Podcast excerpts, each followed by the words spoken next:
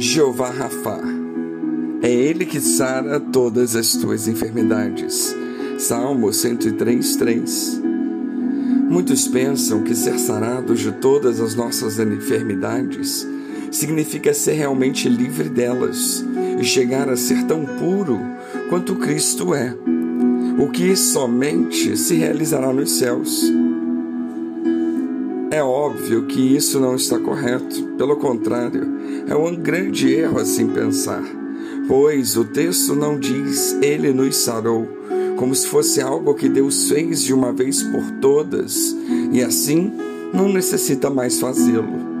Mas o texto nos diz, ele nos sara, significando que nossa cura acontece continuamente.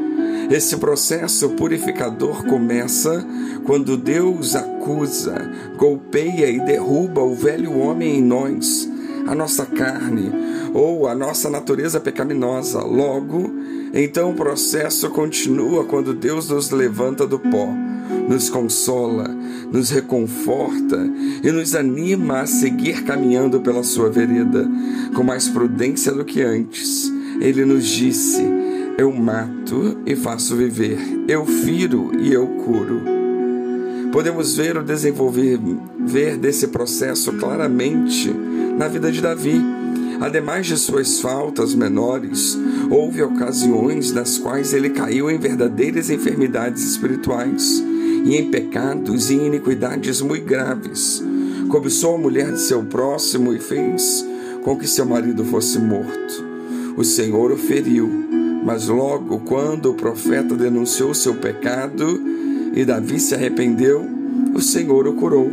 Em outra oportunidade, ele se deixou levar pelo orgulho e fez passar por um censo entre o povo. Novamente, o Senhor o feriu e mais para frente o curou. Jesus mostrou que ele era o Jeová Rafá para curar os enfermos, os cegos, os coxos e expulsar os demônios. Jesus também cura o seu povo de todo o pecado e de toda injustiça. Deus é o curador de seu povo e no cenário mais difícil, Deus mostra sua glória.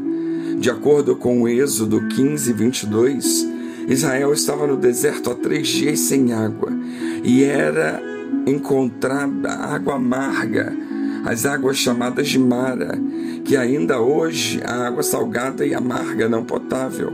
Mas Deus mostrou a sua glória, transformando completamente a situação.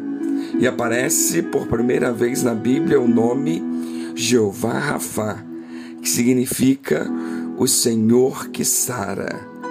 Depois de uma nova revelação de Deus ao seu povo nas águas amargas de Mara, por que Deus o curador, o que sara, se manifesta ao seu povo adoçando uma água salgada e amarga. Essa região é costueira, muito perto do Mar Vermelho, uma região cujo solo é rico em sódio. Por exemplo, o Mar Morto é assim chamado porque não há vida por causa da sua alta salinidade.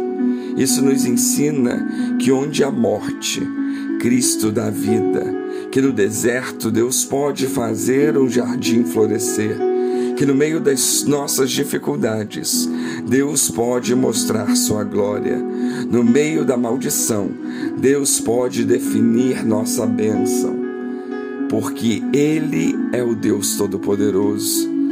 Tudo é possível para Deus.